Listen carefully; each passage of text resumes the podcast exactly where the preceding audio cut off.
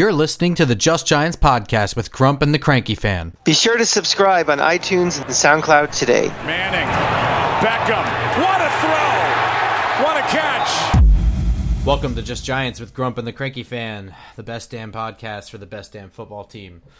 I'm your host, the Football Grump, and with me, as always, is Mike the Cranky Fan. What's up, Mike?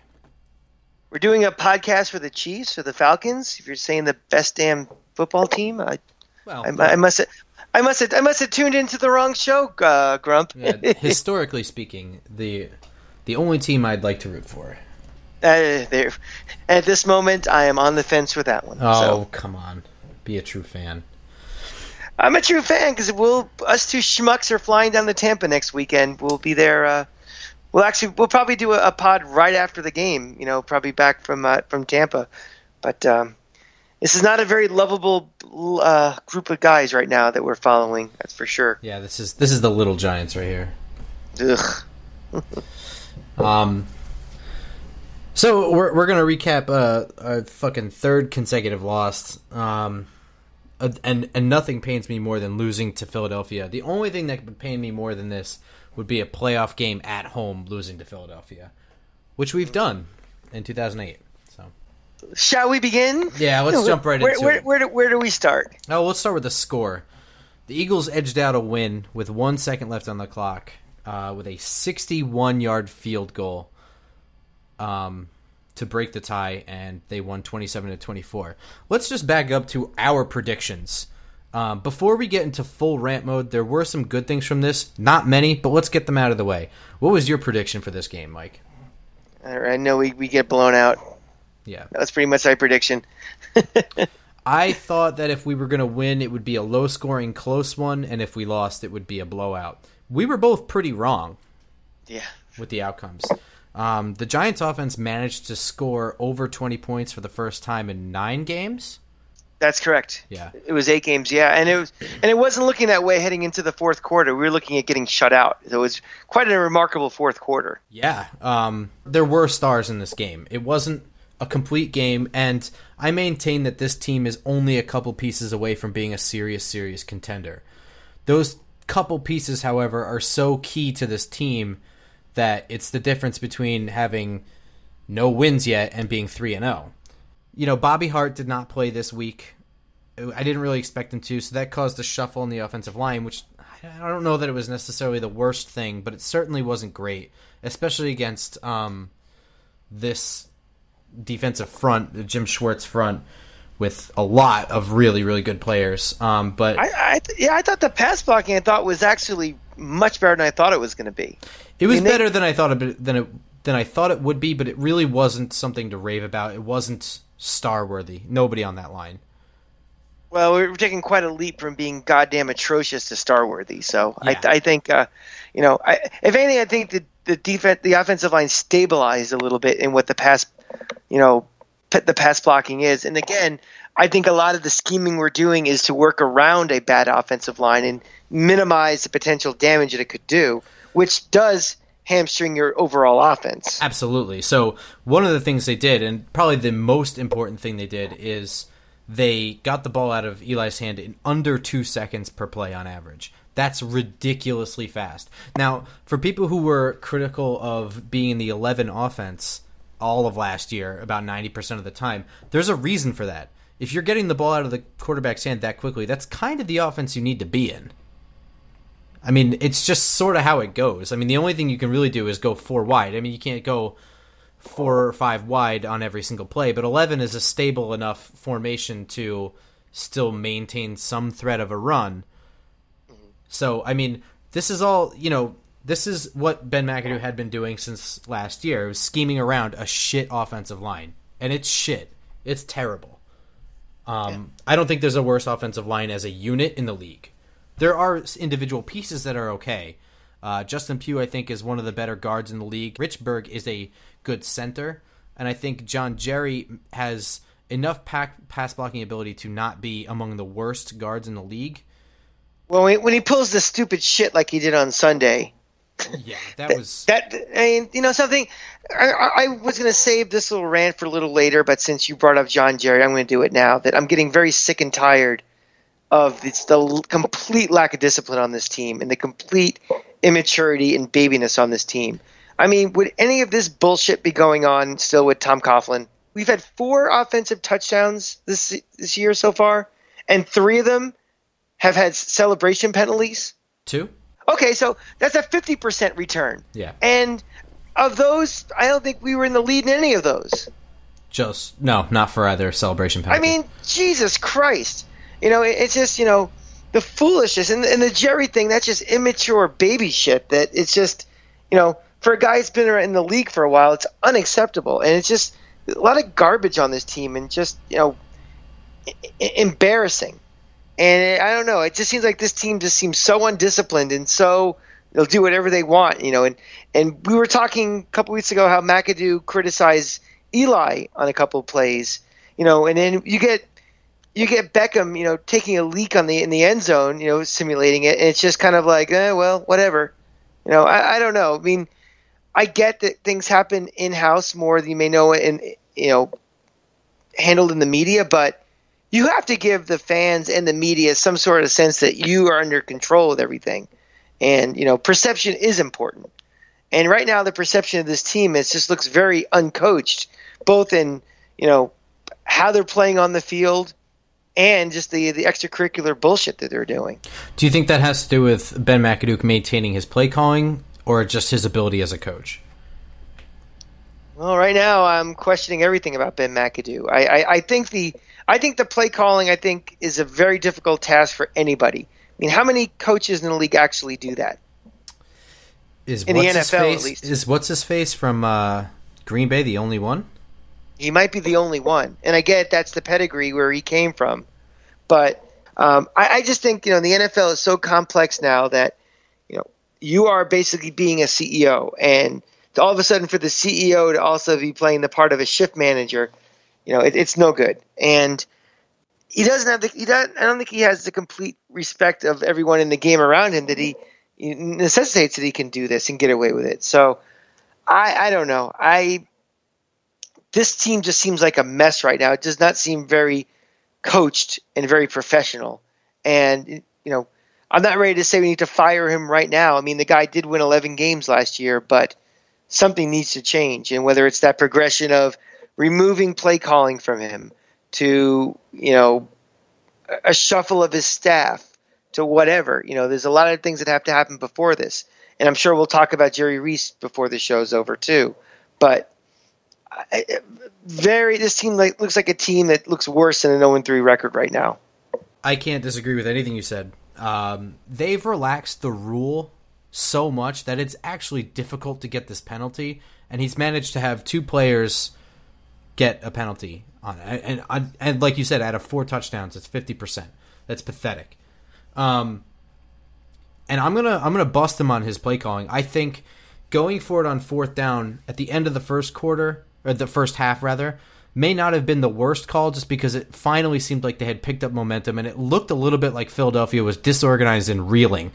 So I'm not totally against that, but I do still think if it's me, I'm taking points over a touchdown. But in the beginning of the second half, almost felt like it was he needed it more than the game needed it. Does that make sense? Like he needed the validation that he was going to be able to score a touchdown, and they came in with nothing. And of course, in those scenarios, only kicking the field goal on one of those results in no win in, in a in a chance for a win here. You just said something right there that he needed it. And that goes to where a lot of people watching on TV and in the stands are always like, if I can see that with my eyes, why can't they see that, you know, X is a bad running back or that play doesn't work or everything? These coaches have tremendous egos. They have a system, and it's going to be their system, damn it, by hell or high water. You know, McAdoo still plays the call, calls calls the plays because, damn it, I can do it. So you really nailed it right in the head about you need to prove it for him more than you need to prove it for the game.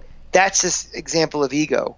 And for a guy that you know, okay, had an 11 and five record this, last year, still hasn't accomplished jack shit in this league.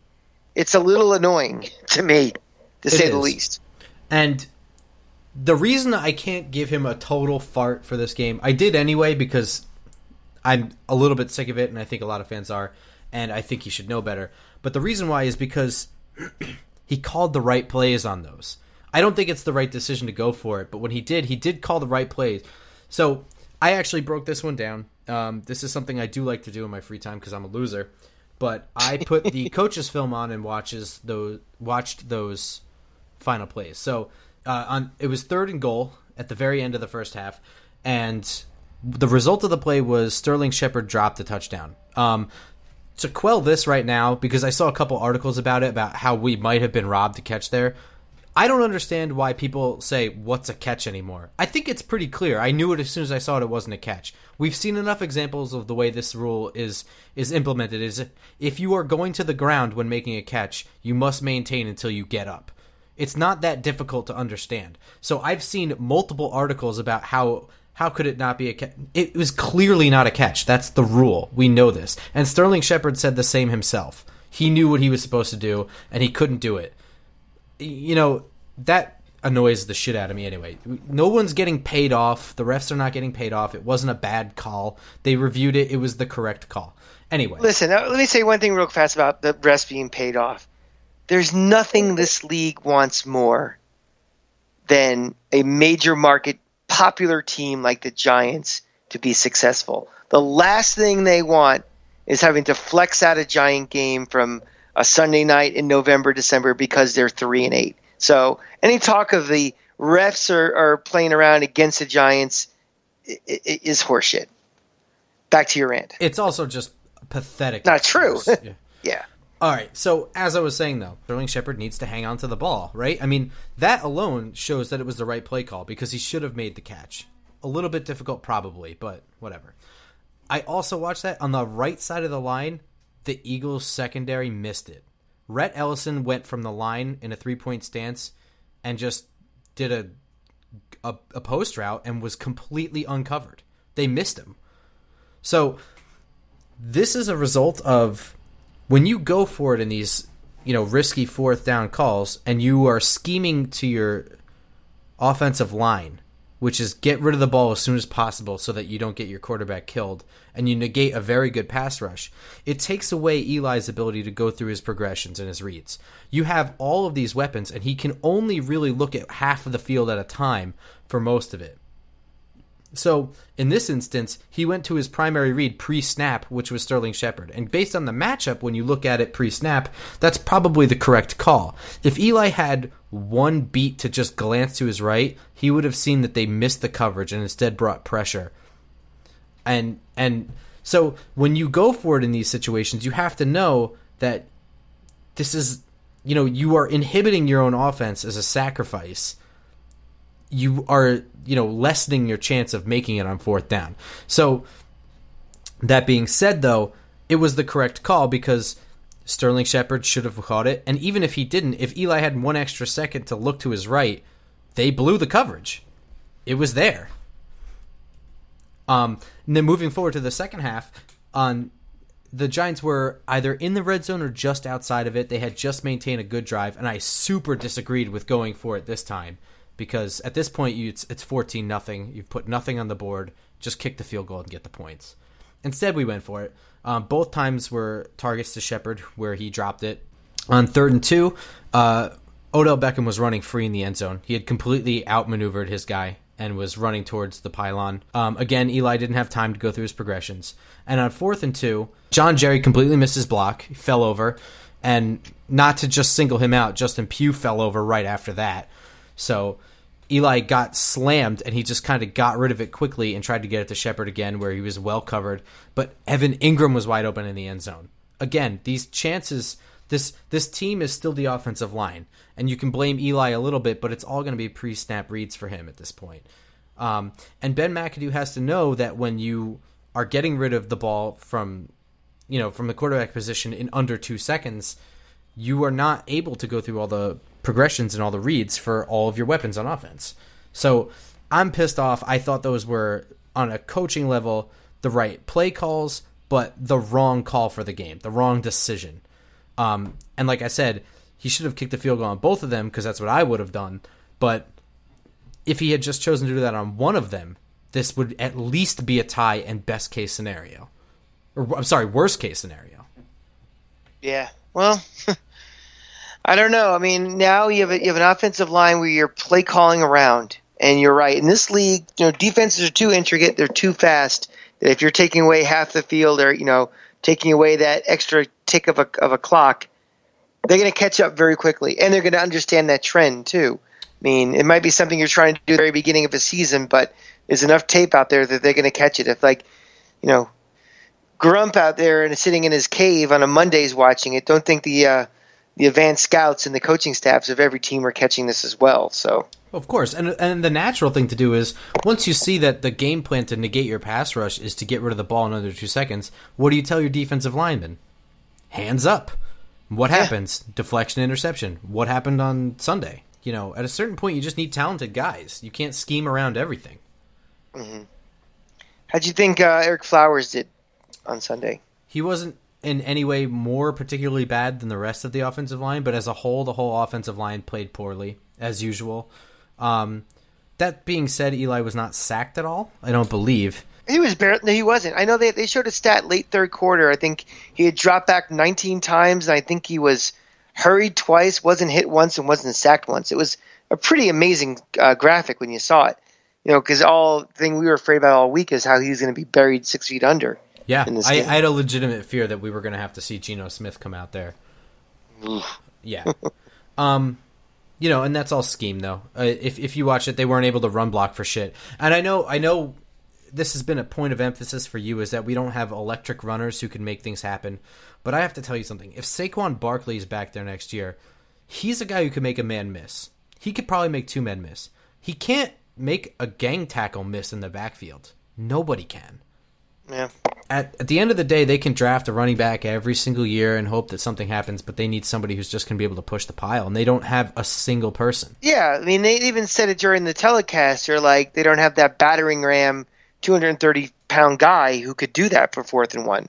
Sure, this this running back group is missing a, uh, you know, a Saquon Barkley, a Leonard Fournette, a Dalvin Cook, but you know that's not the answer to the puzzle. That's simply like the topping on the cake. You know what I'm saying? Yeah, but I don't think this team even has a Ahmad Bradshaw, Brandon Jacobs level running back on this team. Forget, you know, the guys you just mentioned that are elite of elite.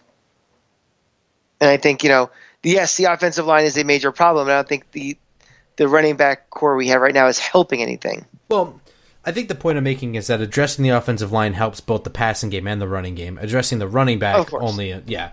I think I think that's a, a what the point I'm making is more of a priority thing. I think you can get by with the runners we have if we have an offensive line. Oh, and also these running backs are doing a very bad job of pass blocking too and chipping. They are not doing a very good job. The So best that's another pro- probably Vereen. And to be very honest, right now that might be just as important for these running backs to be able to do that as it is to actually run the ball. So I guess the question right now is, you know, we're 0 3. Where do we go from here? Well, Because in, in effect, you know, the season's pretty much over. I, statistically speaking, I don't care about that. You know, I, I, I said it last time.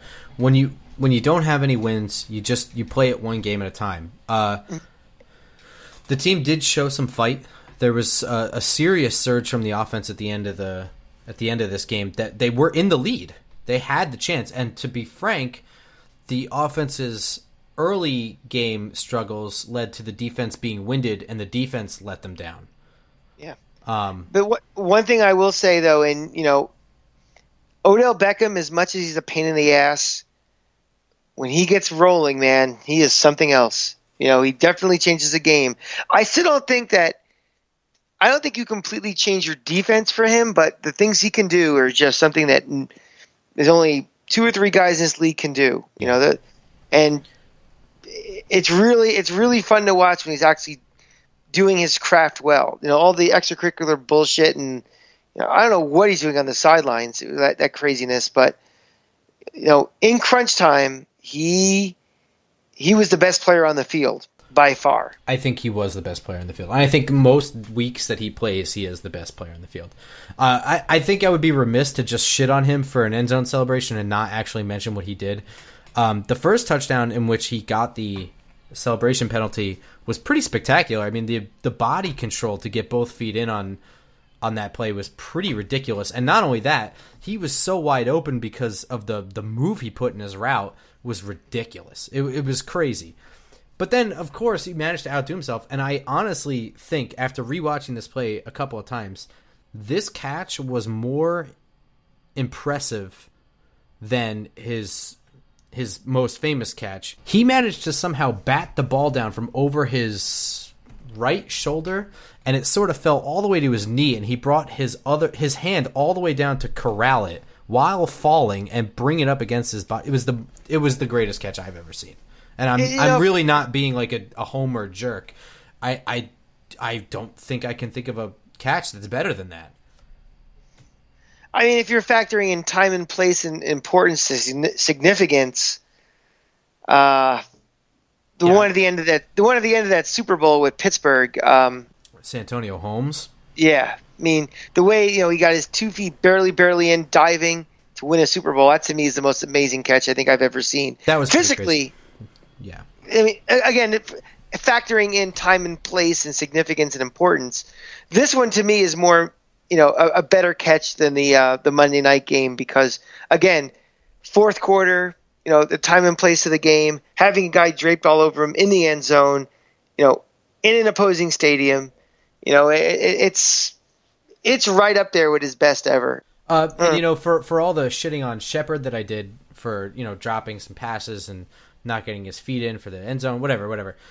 You know, he was pretty reliable for most of the day, and of course he he actually ran the Beckham route on the the slant where he completely split the defense. Uh, granted, the safety took a terrible angle for the tackle.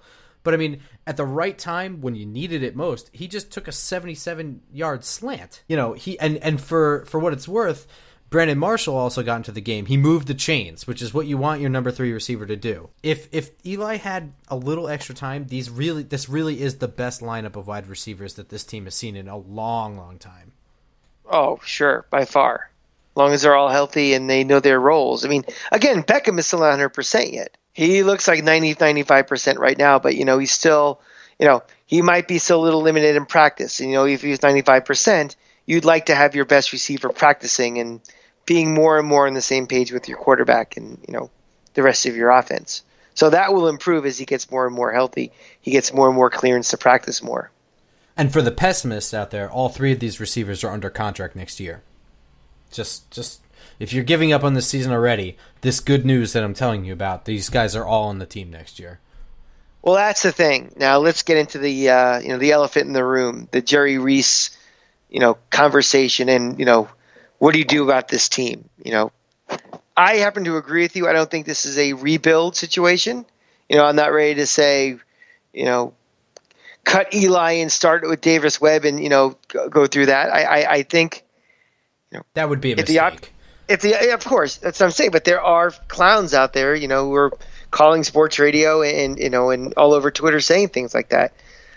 I I think if this offensive line is addressed, I think a lot of problems will be solved, and not just physically but schematically as well. I, mean, I think obviously addressing the offensive line is a priority. I, whether they choose to do it through free agency or the draft is, you know, circumstantial. So Troy Aikman went through this during the broadcast, and it sort of annoyed me because I hate when anybody goes through only half the story. He went through our first round pick, Evan Engram, a tight end who, quote, can't block, which is what he said, and then defensive tackle in the second round, which was a strength, quote. Um, of course, he left out the fact that all three top rated tackles were already off the board. He didn't offer a suggestion on who they should have drafted. There was not one draft guru who had any tackle worth taking at the spot they took Evan Engram at. Period.